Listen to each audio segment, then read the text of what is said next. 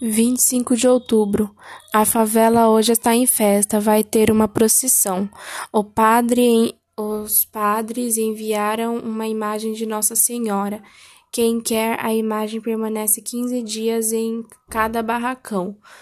Hoje estão rezando o terço na praça. A procissão vai até o ponto do bonde.